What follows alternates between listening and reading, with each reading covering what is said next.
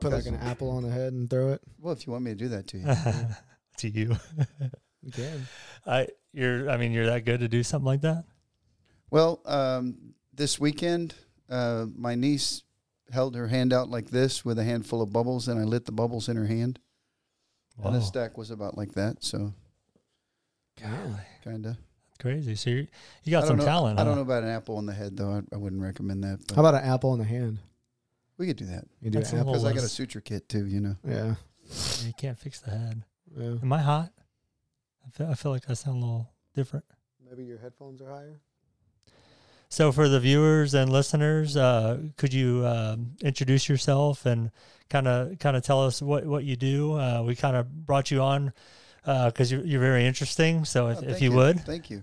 Hey, my name's Brett Baker, and uh, I'm from Creepy Hollow Haunted House, and uh, I've been doing the haunted house thing for 20 years, and uh, we're getting a lot of good recognition these days. Uh, um, being part of the haunted house is a series of passions. So my passions include uh, special effects, makeup, animation, um, you know, scenic design, uh, actor training, but the the main thing that I do now is uh, is freak show. So uh, I'm a freak show clown, and I'm just following that passion right now. Our our whole family out at Creepy Hollow is a is a crew of people following passions and reaching self actualization. You know, exploring who they are and expressing themselves in a very definite way. Hmm. And so, uh, yeah, so I perform in the freak show. My favorite things to do are uh, knife throwing and fire performance. I always knew there's something more to uh, creepy creepy hollow. I mean, I live right by it. I've I've ran by it at night and got a little scared running by it because it's, it's exactly that. It's creepy. Um, but there's more to it. I mean, you're kind of open year round doing doing things, and uh, it's uh, is, is it Halloween in your head all day, or or, or what is it? Yeah, the um, you know Halloween is the origin of it, but the whole uh, the whole thing kind of grows on you. It's a lifestyle. Um, so yeah, we're open every Halloween season from late September through the first weekend in November. Um, every Friday the thirteenth. We've done some Valentine days, days that went pretty good. We kind of had to kank that during the uh, pandemic because we put the couples in a tight space and feed them, and you know those rules got a little rough, but. Uh, yeah, so there's a Friday the 13th coming up, actually, uh, the 13th of this month. Oh wow. So on a Friday the 13th, we're open Friday and Saturday. So it's a really great chance to get the team back together and play, and and and also people who do what we do um, that don't open for Friday the 13th. It gives them a chance to come see another haunted house. You know. Um, so it gives us a chance for the true enthusiasts that that uh, really love it and uh, to to get a chance to see someone else. I like how you do multiple days. It's um, you know, somehow somehow um haunted houses just stick to the the Halloween. I like the uh I like how it's like blo- is it like Bloody Valentine? Is that kind of the theme of Valentine? Yeah, I would say like a creepy Valentine. Yeah, uh, but we've done bloody. We've done uh, a lot of different ways of looking at it. It seems like y'all are open a lot though. I see a lot of cars there. Do y'all have like Well, see, private events and stuff? Right. So um, our staff gets together, and uh, uh, we're a big family. So there's maybe 150 of us a night when we're open, and uh, um, and we like each other, and we like to hang out. So we put on big parties for our staff. Like we do crawfish boils, which you probably saw last weekend. Uh, we do a big party for uh, you know Fourth of July, and um, we just throw several huge parties for our staff there outside of and then there's a lot of people who come and do uh, shoot movies and things like that. So you might see smaller crews there that are that are shooting uh, movies or rock videos things like that. Weren't they looking for someone that, that was escaping the police or the, recently there was like a car Yeah, chase no, and no. someone no that's that's a really sad story if you're bringing up what i think. There there was a uh, there was a young girl mm, uh, that was missing. Yes. And they were trying to find her. And the person that did it um, his car was seen in the driveway to our place you know right in front of our parking lot. And so that was reported. So um, the police were trying to find that young girl's body. So they talked to us about it and we said yeah we'll open everything up you can come look and they came and they looked and they and they were mainly checking the woods next to us Uh, but we fully supported them to make sure they could find all that. It turned out that where that guy dumped the body was uh, in another state, so Oh, wow. uh, he, he didn't dump it out there. But uh, Yeah, I've seen film crews out there everything we before, could to help TV news out there before. So, yeah, do y'all have like a chainsaw guy running around too? there Um, might, there might be uh. chainsaw. That's a good idea. Yeah, chainsaw's a great idea.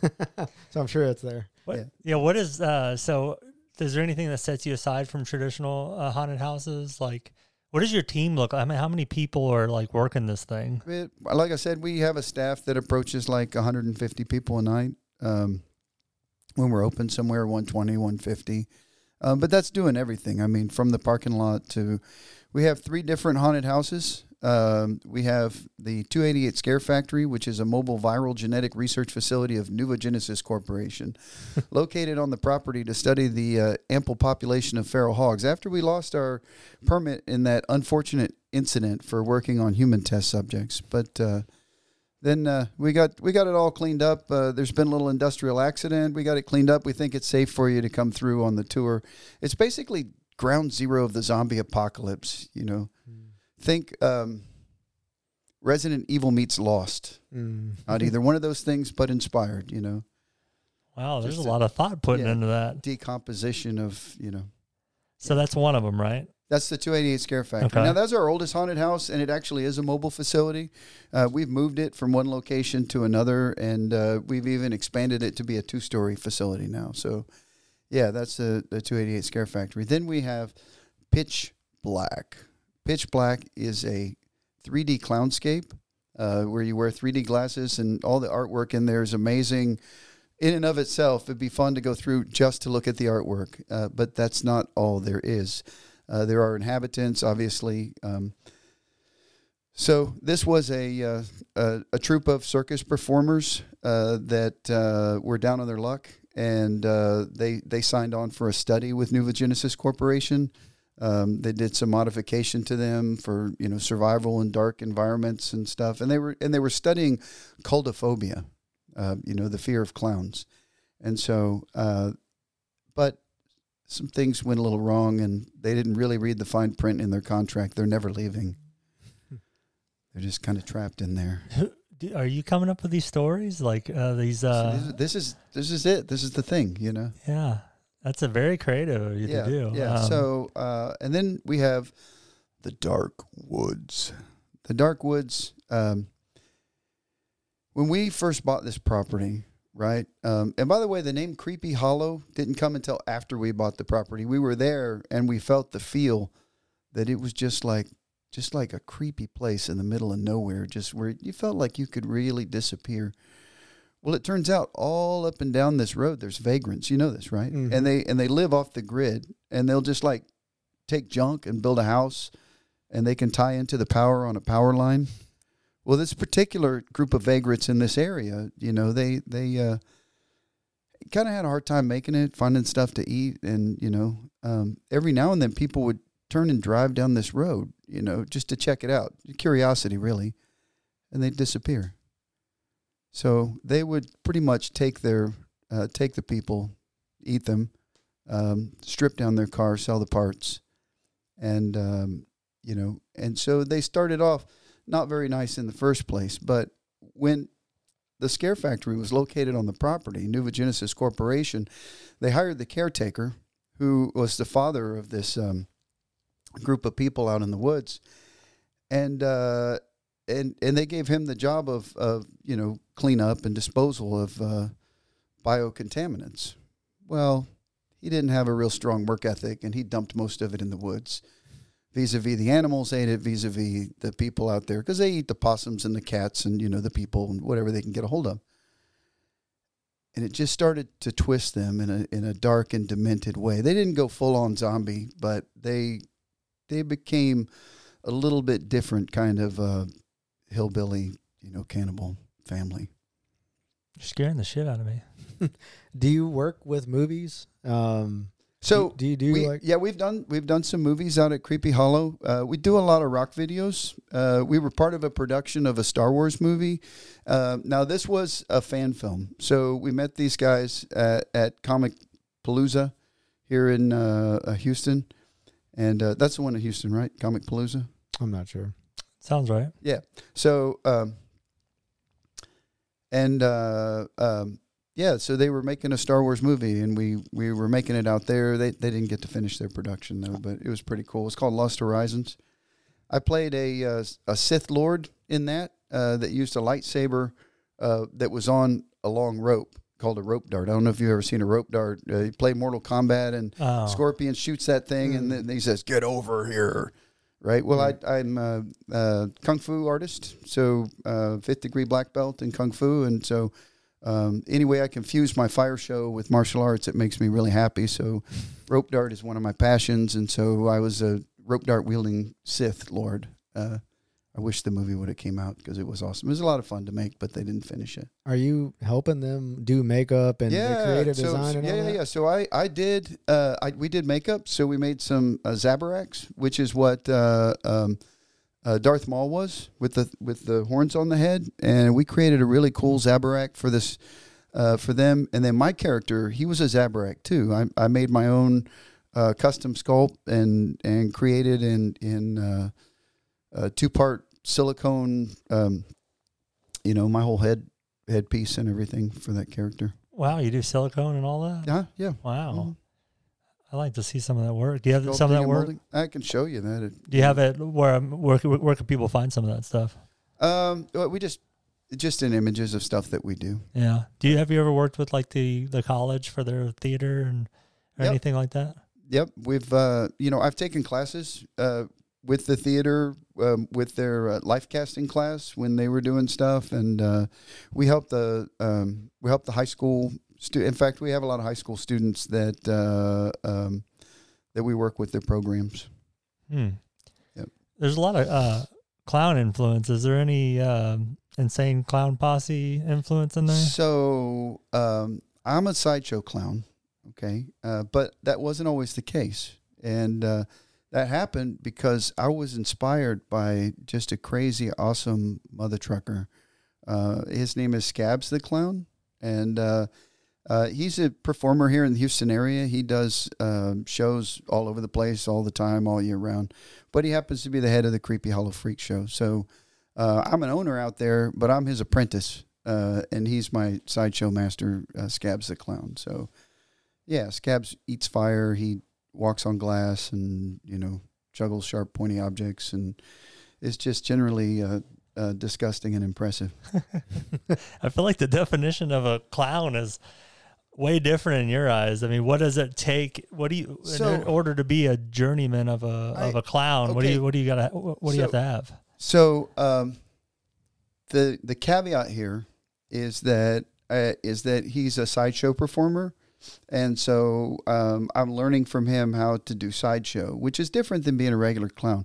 And I love classic clowning. Just uh, you know, so the idea of a clown is that uh, there's. Did you know there's a whole philosophy to clowning? No, I need to know this now. Okay, so so the idea of clown theory, okay, is that there's a problem, and then you have to solve the problem, but you're not going to solve the problem the way that a normal person does. You're going to solve the problem in an atypical way. So instead of sitting directly down in the chair, maybe you walk around the chair, maybe you fall over the back of the chair with your feet up, you know, maybe you get in the chair with your knees, but you're not going to do what the normal person does to solve the problem. As a result of the way you solve the problem, now you're going to have to solve another problem. And then there's skills that are involved uh, that often have to do with juggling and prestidigitation and different stuff like that, you know. Uh, and so then you can use clowning skills to solve your problem. Uh, and then it creates for an interesting, you know, show. And then and it's just physical uh, comedy, and uh, it's been around a long time, and it's a classic art form. So I love, love, love actual clowning. Did really? did that come from jesters like back in the day? Is that a form? So yeah, so the court jesters uh, were some of the most powerful people in the court because they were some of the only people who could say that the emperor had no clothes on. And so yeah, then it goes way back. That goes into that whole Rogan uh, Clowns have been around a long time. being that comedians should still have full range to, to say what they because they were Absolutely, able to. Yeah. they should. Absolutely, they should. Uh, Nobody should be shutting down Dave Chappelle, right? I love Dave Chappelle. What's your? Uh, Uh oh. thought that was Duty Max. calls. Booty calls or duty calls? It's Aurora, Ohio. They're trying to uh, get my Medicare. Trying to find the clown. Don't don't let them do that to you. Yeah, they're trying to put me on Medicare. What's your Shut 'em like down. favorite horror movie that inspired all this? Or I guess when gr- like growing up, what You got know, you into this? I'm actually a comedy and action guy myself. Uh, my, my, You know, Never watched scary movies. yeah, you know, I'm not really a horror guy. yeah, no, I'm a comedy and action guy myself. But uh, you know, once I started, so what got me started doing this was um, uh, my wife made me decorate my yard, and kind of when I do things, I go a little bit overboard. So um, next thing you know, there's a corpse hanging from the front tree, and I'm jumping out of the bushes with a chainsaw, dressed as a werewolf, and you know, trick or treaters running left and right, and it was fun when the teenagers came around. Okay, but I didn't really want to traumatize too many Power Rangers and Pixie Fairies, so I was like, hey, uh, I need more teenagers. Where can I find more teenagers? So uh, I started doing it for the city of Lake Jackson uh, for free and just giving the money to charity. And we still raise money for charity today.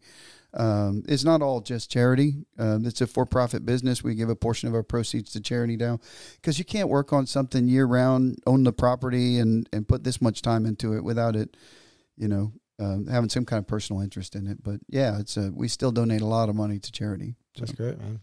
Our goal is someday to be able to make fifty thousand dollars a year for charity. We still haven't gotten to that, but we're in the forties Wow. for in the last year. So What charity do, do y'all support, or is it always something different?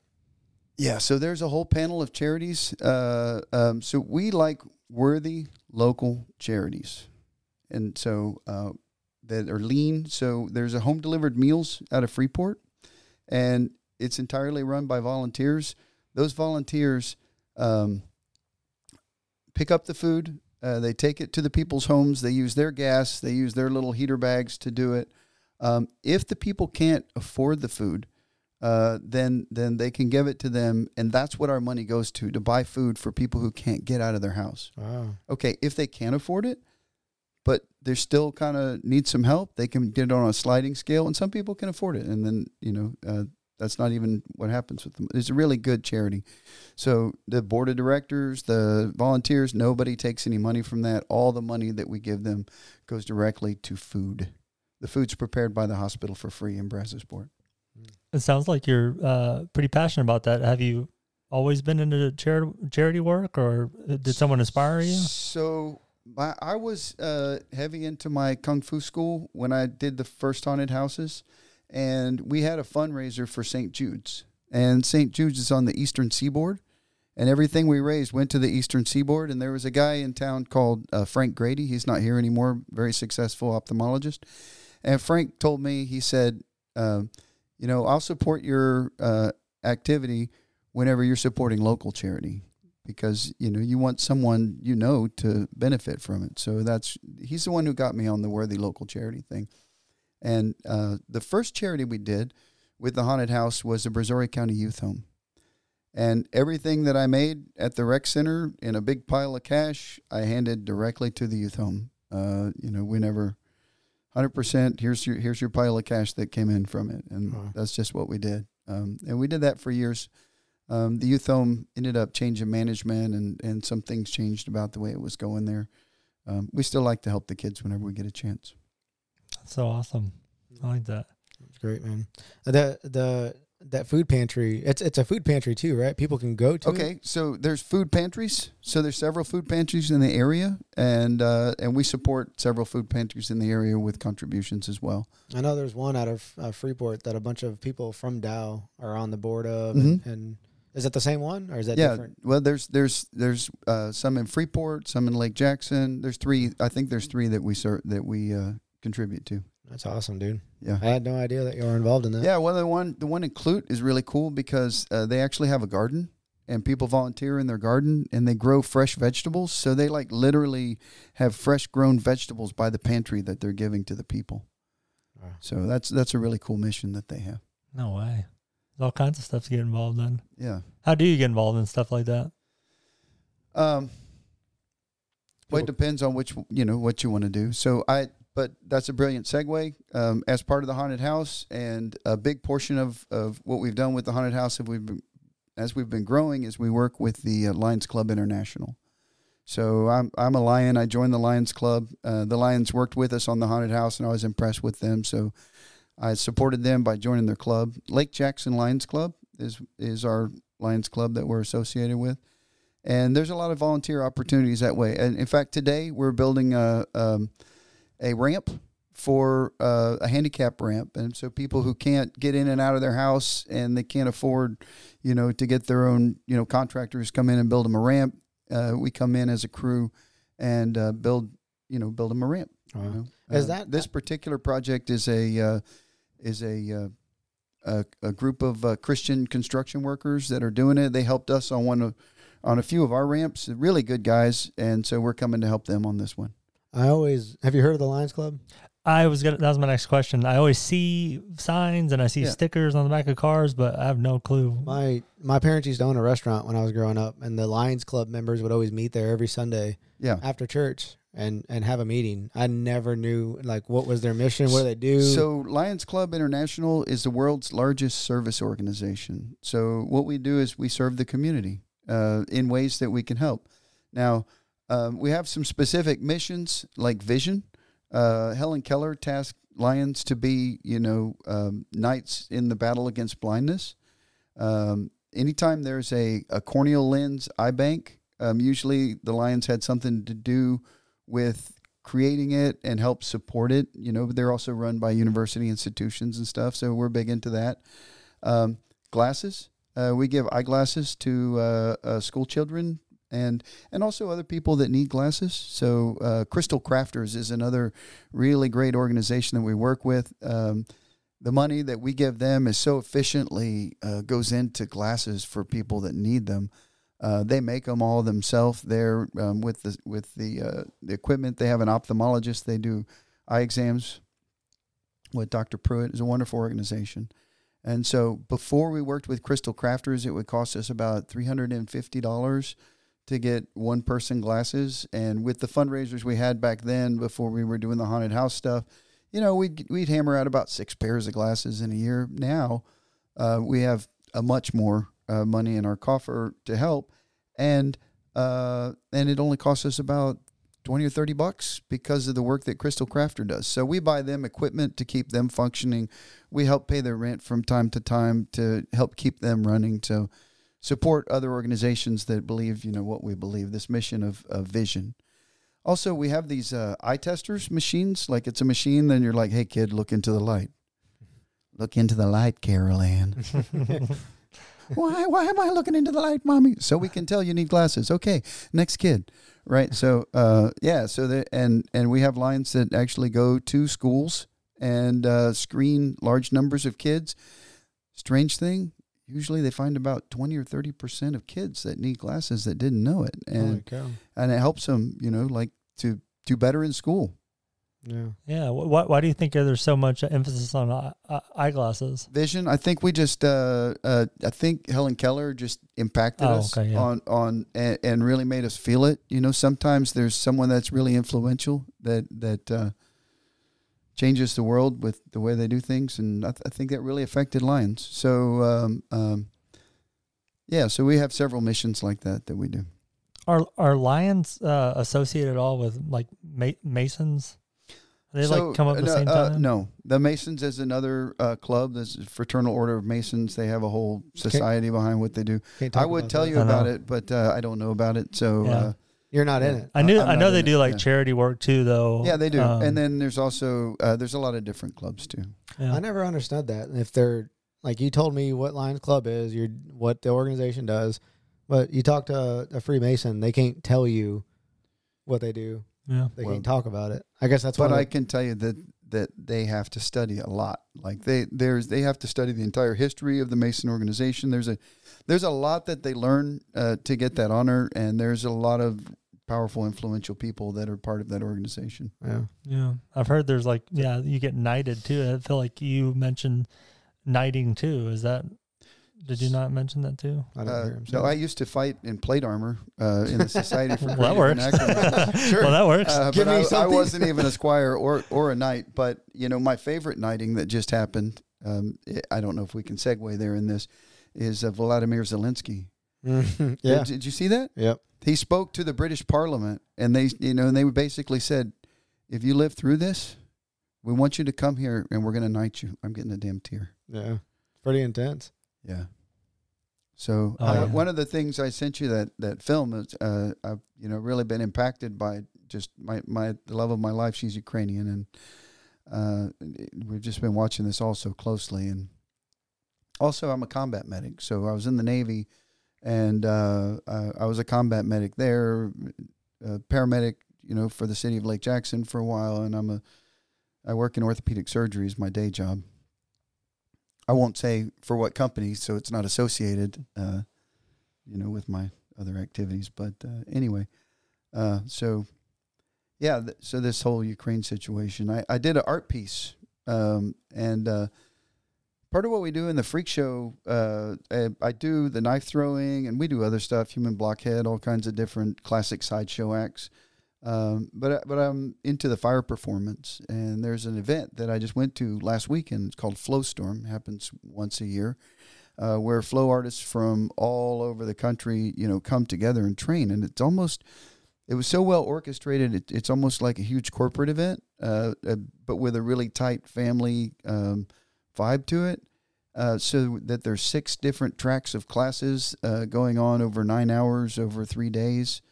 Um, uh, and so um, I've been going to that. This is uh, this was my fourth year, and I've always wanted to perform in the Flow Case, which is a showcase they put on. Uh, and I finally got to do it uh, this weekend, and I did my I did my knife throwing act. I did it with my niece Bastet is her performing name, and uh, the knife throwing part went well. But then since it's a fire group, I forged it into a fire act. So she had a she had her hand out, and I threw a knife and lit um, some uh, bubbles infused with propane in her hand, and her hand catches fire, and you know she works it out. And then she took a balloon the size of her head, and it was next to her head, and uh, so she had to wear a hood that was made of cotton, uh, uh, so that in case it caught fire, it wouldn't melt to her flesh. And it, and we pulled that to the front. And she's got her head right there, and I threw the knife and it flies through the air and right before it hits to the balloon she drops to the ground. It hits the balloon and it explodes and it goes down and just touches the top of her head as it spreads out in a little fire cloud. Yeah so then it's like, Golly. yeah so then the next thing we did was we took the same size balloon and we put it in her mouth. It's called the sideshow kiss. She put that balloon right in her sweet little clown lips she put him right up there on the board and i lit the knife and I threw the knife and it flies through the air and it hits the board and it sticks. But it didn't hit the balloon. It was just right next to the balloon. Then she took the balloon and she kissed the blade. And when she did, the balloon exploded and glitter dropped down. Were you trying to hit the balloon? I was, but she uh, normally. So normally when I do this, When I'm on, um, No, no. Normally, normally when I do this, it's a series of knife throws. So it's one, two, three, four. You walk it over and you just catch the tip of the balloon. She wasn't all the way, you know, on the board because it, the whole thing's a little nerve wracking. Uh, but it worked out well because when she touched the the flaming blade to the balloon, then the thing happened, and that's another way you can do uh, fire balloon um, when it's lit. Is you can indirectly explode the balloon, like like I can throw the knife below the balloon, and then there's a dramatic pause as the blade is licking the balloon, and then it's like a delay, right? yeah. I can throw the knife over the balloon, stuck on the board. It's there. Oh, then I take another knife, I pop the balloon, fireball. So there's different indirect ways you can do it. So you're legitimately throwing the knives. The knives are not connected to any kind of. No, this is not the magician uh, that that uh, That it pops out of the board. Uh, I'm the magician, and I'm going to show you how magic tricks work. I think I If you the- look in the back, there's a guy with a with a rubber band. There's a slot, you see, and you take the knife and you palm it and you stick it in your cloak, and then something pops out of the back of the board. No, you can see it flying through the air. and You can see it stick, and every now and then they don't stick and they hit the ground and they make a clanging sound, and that's how you know it's not coming out of the back of the Are board. you making these knives homemade or are you buying them? No, I use a cold steel uh, SureFlight uh, Sport, and uh, uh, one of these days I'm going to get sponsored by them because I keep telling everybody that. So if you're listening, Yeah, Cold Steel. Yeah. Where's my sponsorship? they're pretty solid knives, kind of like at Uh, Renfest. yeah. like- well, okay. So it is uh, 12 inches of 1055 case hardened steel. Wow. And know how is? old is your assistant? So my niece uh, is, I think she's 24. Oh man, I thought I was imagining this like little like fourteen year old girl. Like, man, Yeah. she's really brave. She, but she is really brave, yeah. and she's just one of the greatest people ever. So she's She has the trust you. She has the sweetest heart. Of course, she does. yeah. Nobody's your target girl that doesn't trust you. Yeah. Have you ever had a uh Yep. oh? You know, um, I've never hit somebody directly with a knife, but what can happen is uh, that if the knife doesn't stick, it can bounce and you can get side slapped, and those suck. Mm. The stick, or they just slaps you. So if it hits the ground, uh, if it hits the board, and then it bounces back, it can the side of the blade can touch you. Uh, you know, can it can give you a little smack. The side of the blade shouldn't be real sharp. It's more of the point, right? No, but it, uh, if let me take something made out of steel and smack you with it and see what you think about that. I was going to ask you that after Yeah, the show. so that's the risk. That, you know, that's a that's a you know the other thing is a risk. It could happen anytime you see a life throw a, a live knife throwing act. That could be the day that someone gets stuck. It's it's always possible. Is it a traditional knife and that it has a blade on it, or is it just a point? You know, you It's like a cut. double. Is it double edged to a point? Yeah, it's a double edge to a point. Mm, okay. Yep. Well, I mean, do you do stars too? Do you, I mean, do you do all I have the, stars. the Yeah. thing? So when I was a teenager, I thought I was a ninja, and you know, I'd jump up and grab the roof and climb and go running, jumping, and I had throwing knives and throwing stars, and that's what started me on the journey of throwing stuff. This is my te- teenage uh, ninja fetish. Uh, but but then uh, um, when I was older, and then I had a family, and my children were young, I wanted to carry on some of my traditions. So I got throwing knives and a big stump, and I taught my children from the time they were very little how to throw knives. And so we were we would as a family we'd go out on the patio and throw knives. And then one day, uh, I was at a big LARPing event, uh, live action role play. It's just called uh, Spring War, and there's probably 400 people on a battlefield, you know, fighting, and they had a sideshow come in and perform for them. Um, and the sideshow performer did a knife throwing act, and I was like, "Hey, I could do that." Um, it's a lot harder than I thought just watching that, but I started training, and and with my experience from my youth and with my kids, uh, um, uh, I trained for a year, and then I still did not feel safe doing it. Um, and I told the person I was going to do it with, let's give it another year. And I trained for another year. And then we were like, I think we're ready to get started on this. Hmm. So uh, I've been doing it for about five years now, the knife throwing act. That's crazy. That uh, that's why I asked you uh, in our messages if you ever went to Re- Renaissance Festival because that's like right up your alley, and you Oh, could yeah. like set up like a you know they set up the uh, what is it um, the campsites. It's the uh, you're part of a group. What's Right, the right. group called? Clan. So you, you could set up like a clan and and have all that set up and put on your own little shows because that's what they do out there. Oh, The yeah. fire shows, all yeah, kinds yeah, of yeah. stuff. So I, I, uh, um, I used to perform in the Renaissance Festival for the Society for Creative Anachronisms, and I would fight on the mound in heavy armor. And so I would go every weekend, and then like I guess every hour we'd suit up and walk over there in our armor and fight. And that was, uh, and that was not staged fighting. That was those were that was just like watching a boxing boxing match because they were actually real real fights in that we were fighting by rules and they were they were real encounters. So um, you know, you got hit in the leg, you lose your leg. You get hit in the arm, you lose your arm. You get hit in the head or the chest, then you lose your body. And no one's going to call a light shot. So these are some pretty heavy uh, clubs that we're swinging, and you come out of there with bruises and stuff. And uh, um, it was a lot of fun. That's pretty intense. Did you? That's the same as LARPing, right? So, LARPing. Uh, so y you could consider it a form of LARP, okay? But this is a more um, heavy form and more um, refined form. So, uh, but the LARPing that I was in at Spring War is called Amtgard, okay? And there you have foam weapons. They have armor, but it's not the same. Like you can't you can't fight the other stuff unless you have a steel helmet, at least 16 gauge, steel kneecaps, steel elbow caps, a cup, uh, because otherwise, you, you know, you're going to hurt. You're going to get hurt. Yeah. Did you win at all?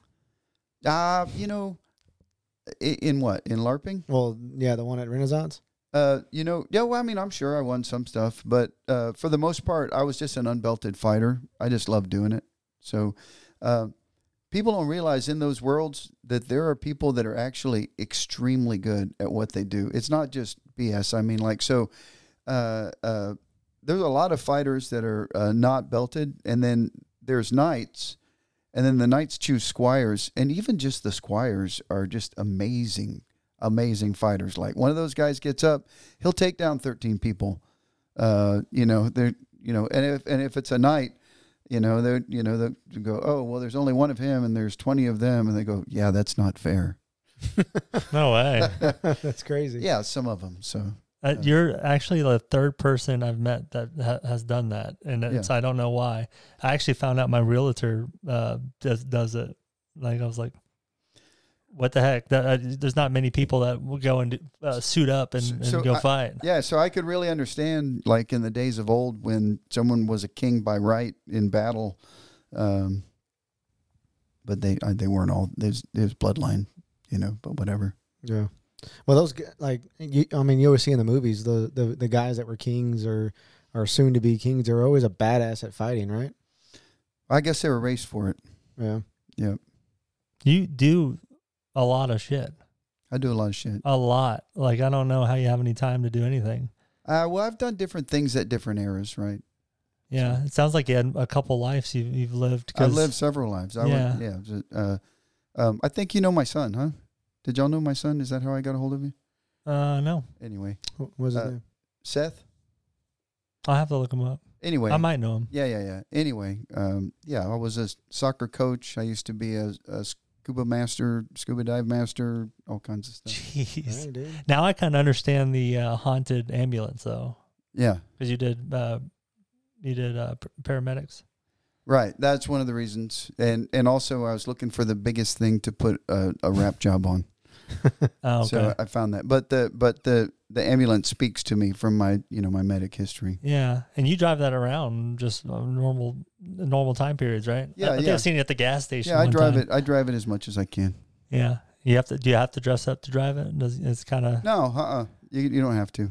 no, not a prerequisite. No, Okay, it's like seeing Santa Claus, I think, right? I know. Yeah, people are like, "Hey, man, can I get some passes?" Can I get some passes? Please. Yeah. So with that, you the way the world is now, I imagine it's really hard for a haunted house. The way that everybody's gets offended and wants to Right, raise well, a fuss. Right. So, uh, you know, now that you bring that up, and you were talking about my truck, I I I did have someone get offended that affects some places I can take my truck, and uh, you know, it's one person getting an offense, and they don't even know what that truck represents.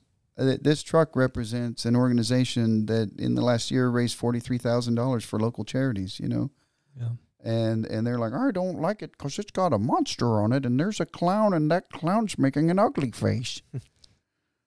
I like those. I like those voices. I don't, I, but I don't like even when you have the haunted houses, like y'all are t- being too aggressive or, or Nah, once you're there, you're in our world. yeah. So our, our we know we know how to behave in public. So if you see us at a public event, we behave very well. Uh, we give them plenty of meds, you know, shoot them up with the ketamine, whatever it takes to keep them zoned out, you know. Yeah. But uh, but once you walk into our house, it's on like Donkey Kong. Yeah. Yeah, I'm sure you have all kinds of people crying out of there, huh? sure. Yeah. hmm No you big ever deal. you ever had anyone like call the cops or file a complaint or Got to, like that? man. You okay, got to. Okay, so um, I so I can let you in on this because it's not a thing that's happening anymore. Uh, so we've had multiple locations, right? So at first I was with the uh, um, rec center in Lake Jackson. I did that for a few years, and then I came and uh, we were at a at a in a warehouse location, and and we were in at this warehouse location. Um, we had an actress who's a very good actress, and her and her boyfriend would just stand in line with the customers, and then as they went through. Uh, uh, something would happen, and her boyfriend would be taken, like violently taken from the crowd. Um, and but you know he was one of ours, so we could violently take him. And and he would disappear, and she would just be distraught, and then she would be talking to everybody about where's my boyfriend. Oh, no. Where's my? I can't find my boyfriend. They took him. Where's my boyfriend? She was so effective at it that the county police were called, and the county police showed up. Now, luckily, the whole time that we were building, they'd come by every off every so often and say, "Hey, what you guys doing? You know, hey, come take a look." And so they pulled up, and I was like, "Okay, guys, I'm sorry that y'all got called, but here's the deal." I let them in on it, and I was like, "Now, do you want to play?" Hell yeah, we do. So they came in they came in, furthered the investigation, you know, for the crowd, and it was really good. No way. Yeah, no, yeah, That's so smart to have people in on it. yeah. Actually, my first haunted house, um, there was a, uh, it, uh, we had something called Mutant Madness uh, in the playground of the rec center in Lake Jackson, and uh, there was a, a zombie apocalypse thing going on out there, uh, but the Lake Jackson uh, Fire Department was part of uh, putting on the haunted house with me because I was a former paramedic and that was part of my crew back then, my peeps, and so um, that actually the fire department, you know, responded with a uh, with a stretcher with the Lake Jackson Fire Department uh, uh, ambulance, with and and they went in and pulled out a body, you know, and the the leg flops out that's all mutilated as they're coming out, you know, Oh my in the god. rec center. That's good. You go far, man. Yeah, no, you know, You do it right, I guess. I guess. guess so. Uh, The, the, you know, so the the best thing about the haunted house though is the family. The, the family is the haunted house. So we ha- we have a lot of people who love this as much as I do. Or, you know, they love it more than I do. They're just they're way into what they do, and uh, and we just got a great crew. Y'all do new ideas every year, or is it y'all kind of stick to one structure? We're always we're always working on stuff, you know, trying to figure out. And the the main thing um, too about the way we do it is we try to to hit on all points of the show. So so we try so there's three different haunted houses, right? We have a world of oddities. Uh, for classic P.T. Barnum, uh, the Fiji mermaid, and uh, the uh, uh, chupacabras in there. There's all sorts of stuff in there, little alien. Uh, and then um, you know, we do three different shows on the property outside, inspired by like Renfest style. So uh, there's my show, uh, the Freak Show that I'm in, uh, and that show does four different shows a night. They're not the same. So we do the classic side show, the sharp and pointy show. Everything in that show is sharp and or pointy. The fire show, everything in that show is on fire, and then the extreme sideshow, where there's extreme sideshow acts that you're not really going to see anywhere else that are signature acts uh, that mainly my more senior uh, performers uh, do that are pretty intense. Although I might add some of that stuff I just started doing to it. So um, yeah, um, and then then we have aerialist performers on the front property. You know, doing aerial stuff, silks, poles, lyra. And then we have other fire performers that are constantly going on another part of the property. So we have three different stages of shows outside of three different haunted houses. Uh, there's also a uh, a world of oddities. I mean, I mean the uh, um, the Voodoo Lounge, and the Voodoo Lounge is a dance club, so you can kind of cleanse your palate because you can't stay up and intense the whole time. You know, your adrenaline's all tapped out. So get in there, work the pole. You know, go up against our house dancers, which are a crew. We got a serious crew of house dancers that will that will dance with the best of them. You know, a dance crew style in competition. So you can go up against our dancers and see, you know. Um, and then, you know, once your palate's cleansed, you go into another haunted house. Ah! Okay, yeah. Golly, a Uh, lot of we- thought put into Yeah, this. yeah. So we have psychics on on site. Uh, there's an escape room uh, that it's not usually during the haunted house, but um, that's also on site. We have gift shops, um, actually multiple, including uh, two gift shops, a uh, uh, then a T-shirt shop. Um, we have uh, it's a lot going on. There's a lot going on. How big is the property? Because I it didn't I didn't know it was this big. Where you got It's- three different shows. It's on. several acres and it's shaped like an iceberg. So, Okay. uh, you know, the, what you see is the tip of the property and it expands as Ah. it goes in. Okay. Yeah. that makes sense. You know what I can totally see you doing? Like how kind of like Renfest has evolved. You making this multi week uh, weekend of just like a Halloween festival, like and start it here like locally and it'll grow like you know like like like Renfest, where you go, you bring your kids or whatever, and then you have this whole town set up, but it's all like spooky Halloween right. based. Well, I mean, that's the whole idea, right? So, so we don't call it a haunted house; we call it a haunted attraction. Yeah, So, Creepy Hollow is a haunted attraction. because you're you're more than just a haunted. house. You're doing all these other Right, things. right, right. And it's all and it's all it's all part of uh, entertaining the people. So it's about being entertaining. Yeah, because man, when Ren comes around, I'm like, I'm ready to go. Like I get the I get the itch, and I want to go and walk around, and then go camping and all that. I could see like something growing here that morphs into something that doesn't exist right now. Like it doesn't. It's it's like that uh, multi-month weekend where you're going and, and being something else. Right, right. Yeah. Oh no, yeah, I love that. That'd be so cool. And you have the manpower for it too. You have 150, 200 people that are devoted to this thing. It's like, it's it's awesome. You could do something like that. How much inspiration do you take from from Hollywood? It sounds like you don't like incorporate. So we specifically do not Yeah. uh, use anybody else's copyrighted, uh, trademarked characters. We Mm. we make all original characters. Yeah. Um, that's that's why like our um, and all of our characters have backstories and and uh, psychiatric traits and uh, there's a, we do character development. Um, we have workshops with our people. Um, and the, but most of it comes from their twisted minds and hearts. So they're allowed to express themselves, and we find people that really like to express themselves. yeah. How often are y'all meeting? A lot of places don't let you do that, and so but we we encourage and and uh, you know support it. What's that? How often do y'all meet to like uh, get on the same page and Oh, it varies, but we have different meetups throughout the year to uh, to keep it going. You know, so we we have our parties, and then we have our off season openings, and then we have meetups where we just get together to do stuff together. that's What- awesome. what's the the biggest character or the most popular character that you have at Creepy Hollow? That everyone every year is like, hey, where's this this person at? Uh, we have a lot of really good characters. Um, there's uh, uh, probably the most well known characters, Relic the Clown. Uh, and uh, he's a big. Uh, we have a lot, a lot of our clowns and a lot of our characters um, stream too, so they have a large streaming presence. Uh, and uh, uh, so you can look him up, Relic the Clown. Um, and then we have uh, it's a, a lot of different characters. That's awesome. Skeet the Clown. Man, I feel like Willie Vodka, Scabs too, right? That's your Scabs the Clown. Yeah, that's a good name. when are you Mhm. gonna make a movie? We- I, f- I feel like you're writing a movie or something one day Well, uh, yeah, uh, there are things in the works. that have happened, things that are, are happening. We Yeah. we have a we have movies that we've made uh, in house that you can see, and uh, um, yeah, there's a, there's there's stuff that I can't talk about that uh, is pretty cool stuff going down. Mm. Pretty Teasing- exclusive, huh? Teasing me, huh? You don't want to give us the deets? Uh, well, I can't yet. Yeah, You could. you don't have to. You can just go like this. So you got to sign that. just Uh, like that. You uh, so you have a film crew?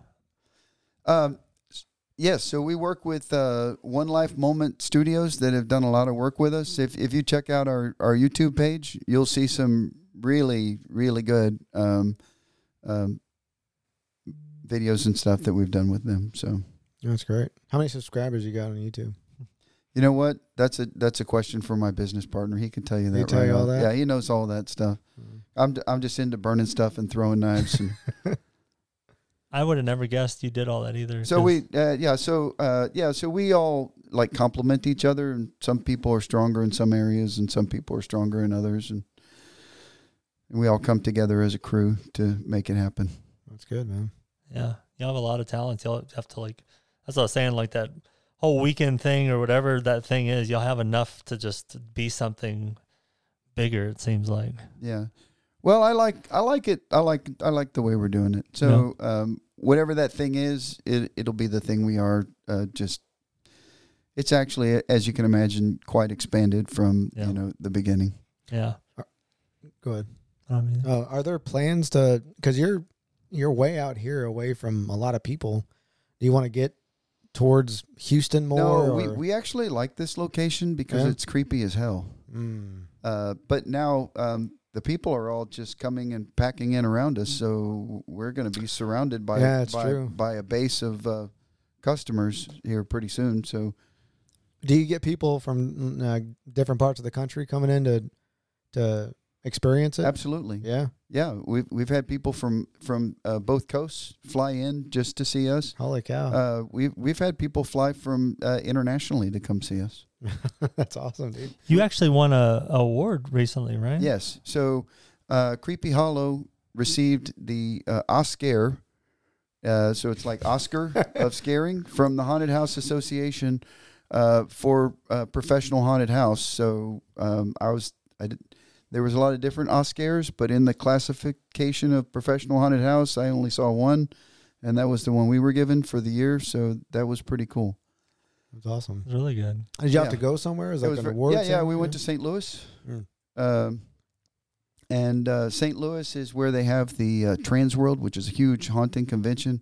Um, so we're Oscar recipients, uh, and uh, that's a really huge honor. That's awesome.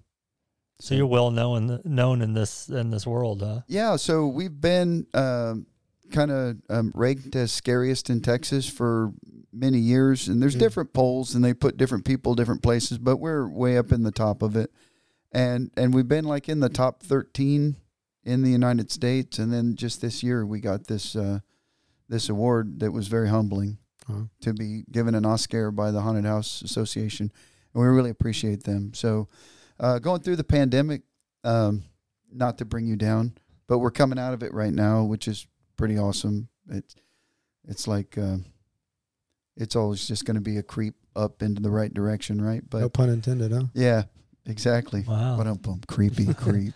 What uh I have to ask you, and I'm sure you're aware of uh like w- conspiracy stories in Texas on on haunted stuff. So, Uh, right? what can you tell me about the Texas Chainsaw Massacre? Is that Okay, real? Is that a so- real thing that happened Yeah, in Texas? yeah, yeah. So Ed Gein. What can I tell you about Ed Gein? I guess that's his okay, name. so yeah, Ed. So that's a real story. Okay, um, but it wasn't a family of people with chainsaws. Okay, uh, this was a guy who liked to take um, women's skin and make clothing out of it, and so he would, um, un, he would dig up freshly buried uh, corpses and uh, take their skin and uh, create a uh, a girl suit. Yeah, Wow. So that this actually happened in Texas. Yeah. that was inspired. That inspired the Texas Chainsaw Massacre. Yes. Hmm. So they they just Hollywoodified it a little bit. Well, I mean, you know. Uh, Yeah. See, I thought that the story was there was a family that owned a gas station that fed people, you know, human People? sausage. Well, that's pretty standard Texas, isn't it? I guess so. yeah. Got to check the source, What- I guess. Yeah. What uh, what's another story that um that is common? I, I bring up Texas Chainsaw Massacre because of the movies, but So, you know, you hear this story all the time about um, someone that's an actual psychotic person finding their way into the haunted house environment and um, then actually killing someone and placing them in the scene. And um, the people are coming by and they don't even know that that's a real person there. True story? I don't know. You be the judge. well, I'm not going to your fucking place. Find No. No, no, you, you, you, it's a, that, that's a story that you hear if you're asking me about a Yeah. co- common. Uh, now, there's also a pretty interesting urban legend that occurs, and that is, I'll be talking to people and they say, "Yeah, I used to work at a haunted house," and I'm like, "Well, that's great," and they and then they'll tell me, "Well, it was a 13 story haunted house." Okay, this is the urban legend. I don't know why they tell me they work there, but whatever. So, or they say, "I went to a haunted house once," or "I heard there was this haunted house." I heard there was this haunted house, but I've heard people even get more first person with it, and I'm like, really? Because I'm feeling some smoke blowing in a weird place. Yeah. But I heard there was, huh? yeah, I heard there was this haunted house. It's 13 stories tall, and a lot of people played off of that. Some really good haunted houses include the the 13 and the 13th floor, the 13th uh, gate, uh, uh, the 13th story. But but the urban legend to this thing is it's a 13 story tall old hotel. Okay, and if you make it up to the top, they'll give you your money back. if you make it to the top, they'll give you your money back. Some people say um, when you um, if you get too scared, you can jump out the window, and they got some airbags for you to land on outside. Uh, and then so uh, Yeah, but of a I've scary- never found this place though. Oh, but you've heard it from multiple people. It's an urban legend. So if anybody ever is telling you that story, then you know, kind of get a little di- deeper into it. You know, uh, get down to the details with them because uh, I've never seen the actual place exist. I hope someone actually builds it someday. Uh, good luck to them to find a 13 story building to make a haunted house in. But uh, um, it's an urban legend. I love those urban legend movies. Um, the one that always gets me still to this day is when someone's driving and it's kind of at night, but their lights are off, and you flash their lights at them. You're not supposed to do that. Have you heard that one? I think so. Tell me more about this. Well, supposedly, if you flash the lights at this person who doesn't have the lights on them or is, is driving without the lights off, Right. they'll turn around and come chase you and kill you. So, It's pretty scary. You haven't seen that movie, the urban legend movie, where they Good luck running my truck off the road. yeah, your truck maybe, yeah. not Mike's. I'm sure you know more. We gotta. Get, I want to get scared before before we end this thing. Yeah. Okay. Um, Give me some true ones though. What's a? Is there a, a scary place around Missouri County that's like haunted? okay. So, um, are you guys familiar with the ghosts along the Brazos? Yeah, is it a Mm. drunk guy that walks around? Uh, no. So, so yeah. The that- lantern? Yeah. Yes. Yes, it is. So, um, Ghost Along the Brazos was written by, um, I think it's Mary Moody, and uh, um, and there there's different hauntings in the Brazosport area. Now, just let's take this back in perspective. You you remember the the the storm of uh, 1900 that uh, rolled through Galveston and flattened Galveston? Mm, no. Okay, well, in Galveston in in uh, like 1904, there was a huge hurricane, and uh, most of the city was was flattened. The entire orphanage killed, and uh, uh, it's so many so many people died, and homes collapsed, and just um, only um, only very few places actually survived. They had the elevation for it. Well, that didn't just happen in Galveston. It was a big hurricane. It hit Brazoria County. Do you ever wonder why you don't see tons of old plantation houses around? Why you don't see a bunch of big old houses here? I guess not. You don't see them, do you? Thought, Not I like Because Yeah, they got like- wiped out. Mm. They got wiped out by that storm. So the paranormal activity in this area is actually quite high because of the you know the amount of death and you know destruction that happened with all that. Um, now, in the Ghosts Along the Brazos, um, they tell the story of Britt Bailey, uh, which is actually kind of an interesting story. Britt Bailey was a contemporary of Stephen F. Austin, landowner in that time. Um, uh, they knew each other, um, and he was a he was a bit of a jerk. Um, and uh, Britt Bailey wanted to be buried standing up. So um, I don't know if you've ever tried to dig that kind of a hole, but at that time uh, they actually had slavery, and uh, um, he also wanted to be buried with a bottle of whiskey. Okay, because he he liked to drink, uh, as you can imagine. So uh, his his uh, uh, slave was out there and, dug the uh, dug the hole so that it would be a vertical grave. But you know why he was doing that? He he got pretty thirsty, and he drank that whiskey and put the empty bottle in there. Well, Britt Bailey didn't take too kindly to that, and he came back as a poltergeist. So the poltergeist, which is a, like a, a, a glowing orb, uh, uh, had, was seen for a long time in Brazoria County. Um, and there are certain roads um, right out there in Bailey's Prairie um, where you know you could just have this orb like uh, coming around, going through you, floating around. It could be seen.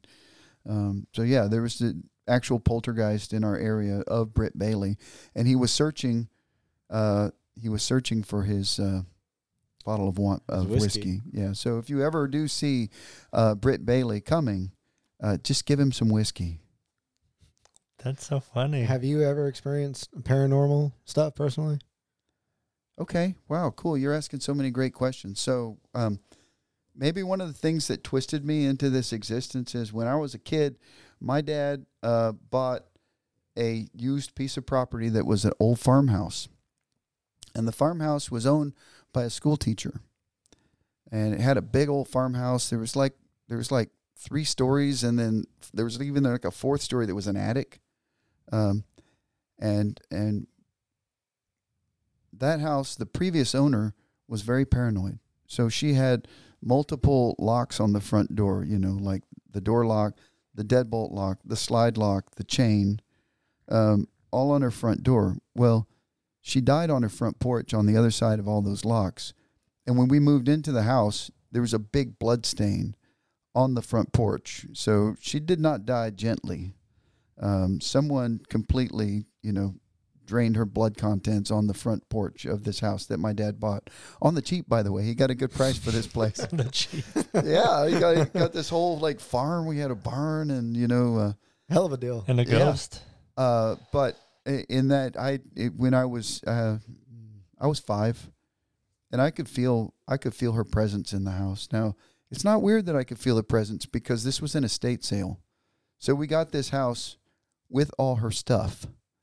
Uh, like so, she was a teacher, so I had a lot of her teaching books and stuff like that that I would you know uh, use as a kid. You know, but yeah, I I felt her presence there numerous numerous times, and I I uh, and uh, that's what my dad gets for buying that house because I would leave my my bedroom in the attic of this old farmhouse to come down and sleep with my parents on more than one occasion. What what specifically did you, you feel? So I was five, right? That was a long time ago. I I just remember, you know, just like this this cold, eerie feeling that when it would come across you, where all your hairs raise up on end, and you could tell that, you know, something was there. You're not alone. Now it could have been her, or could have been what killed her. Maybe she was killed by the house before we got there. I never really thought of that until now. Mm. That reminds me of that movie. I forget what it's called now, but there's been a bunch of them where a family will move into a house Mm. that is Yep. obviously got something on. And Amityville. no, it, I don't know if Amityville Horror was a real movie. This one had to do with aliens, I think. But the kids, the like one of the kids, noted would start sleepwalking, and then the parents would wake up, and everything in the kitchen was stacked on top of each other, like the chairs would Right, be right. That's stacked- poltergeist. as poltergeist. Yeah. Well, it was No, that's a poltergeist. okay. I'm not saying. Yeah. Well, one of those kids were abducted, and it was ba- it was a movie based on a true story, and the the the kid was never found. It was out of the house. The house was like there was lights beaming inside the house. The parents were locked in the bedroom, and like the kid just walked out of the room. We walked out of the room. That was the last time they they ever seen him. You ever seen those stories about with UFOs? No. Walk into the light, Carol Anne. It said based on a true story, right? yeah, So- Yeah. yeah, Loosely based. yeah. Mm, That's crazy. Yeah. That, what, what do you think about like the the actual movie, The Poltergeist? Like they they talk about most of the people that were in that movie passed away with some in some weird way. You've heard of that, right? No. Mm-mm. You guys got all the dirt. No, man. We expect you to have all the Yeah. answers. yeah. We're- What we- about what's the I'm more one? of an action guy. what's the oh, uh, action? we we heard that. Are you all right? Let's settle this debate. I didn't right believe now. that. You're you're a comedy guy, right? Uh, to a degree. Okay, you know where I'm going with this, oh right? shit! Uh oh. I haven't right. done this in a while. Are you Adam Sandler comedy guy? Or, I- or hold on. Old. Well, I'm not. I'm I've not seen, finished no, yet. no, no. I've seen. I, I, I like probably almost everything he's made. So Do you prefer him or do you prefer Jerry Seinfeld? Adam Sandler for sure. All right. Oh, well, good. podcast done. this guy wants everybody to like uh, Seinfeld, and he will not watch Happy Gilmore or Billy Really? Madison. Oh man, he's got so much good work. You should watch it all. He just watches the older stuff or the newer stuff that's like not as good. And I just he has to do those core movies. I just saw this one that had uh, um, who's the guy cruising in the 5.0 cruising down the street. Wait, cruising to Uh, 5.0. whatever ice ice Oh, Ice Cube. Uh, Ice Cube. ice uh, no ice Vanilla Ice. Vanilla Ice. Yeah, Vanilla Oh. Ice was in his last one. He was his best friend. It had such a twisted plot. It was great. Yeah. Yeah, you should see that one. I forgot you're real theatrical, so you probably really appreciate how movies are constructed and all that, huh? yeah, I enjoy it. Yeah. I started looking at things differently now that I'm doing videography. Right. I'll look at like you know where where's the camera in this scene or where's where, where's the audio? Like where are they getting this from? How are the cameras not in the same how are you not able to see the camera? Or like where are they at? It's it's or point of view or how how they shape the story. It's exactly. it's so it's so much to to think about but once you start looking at it you- it's, it's- things start to make more sense. How does the storyline connect and come back around? And yeah it's a real talent to do that. And i think people watch movies and they're just like um they think I don't know. I I think uh, that's my opinion. When I used to watch them, I didn't uh, put much thought in how they were constructed, but it's it, it's a real talent to think of all those uh, things that have to come together to make a good movie. Yeah, when it all comes together right, then you're like, you know, and when it's not, you know, it isn't. Whether you analyzed it or not. Pretty quick too, you know, when a bad Yeah. movie's happening. but All right, man. Well, how can so when's the next big uh, event happening? So we're open Friday the 13th and and uh, Saturday the 14th this month of of uh, May. So uh, uh, we'll be out there. Everything running full tilt. what are the hours when you're when you're open? Uh, we start at uh, uh, at about dusk and we run till um, like 11:30. all right, man. Cool. You got social media and do you do all that good stuff? Oh, absolutely. So uh, um, if you look at Creepy Hollow Haunted House, you'll find a lot of different performers that come off of Creepy Hollow. Uh, uh, my particular uh, Creepy Hollow performer page for Facebook is Creepy Hollow uh, at Creepy Hollow Chris P Clown. Chris P. Yes, uh, Chris Chris, P Clown. The P stands for Painproof Proboscis Probing Impalement Pyromaniac, but you can pretty much use any P that you want to. Uh, you could say I'm phenomenal, or wow, that was psychedelic. Uh, You could say what a pussy. Why won't you do that? I was I'm like for scabs will do that. I won't do that. You I know? like this guy, man. yeah, Yeah, pandemic, just whatever. I can't keep up with them. He's good. I don't know can if I have what it takes to hang out with them. I can never tell if you're like bullshitting me or telling me the truth. So I And think that's then that's I, good. then we've come full circle.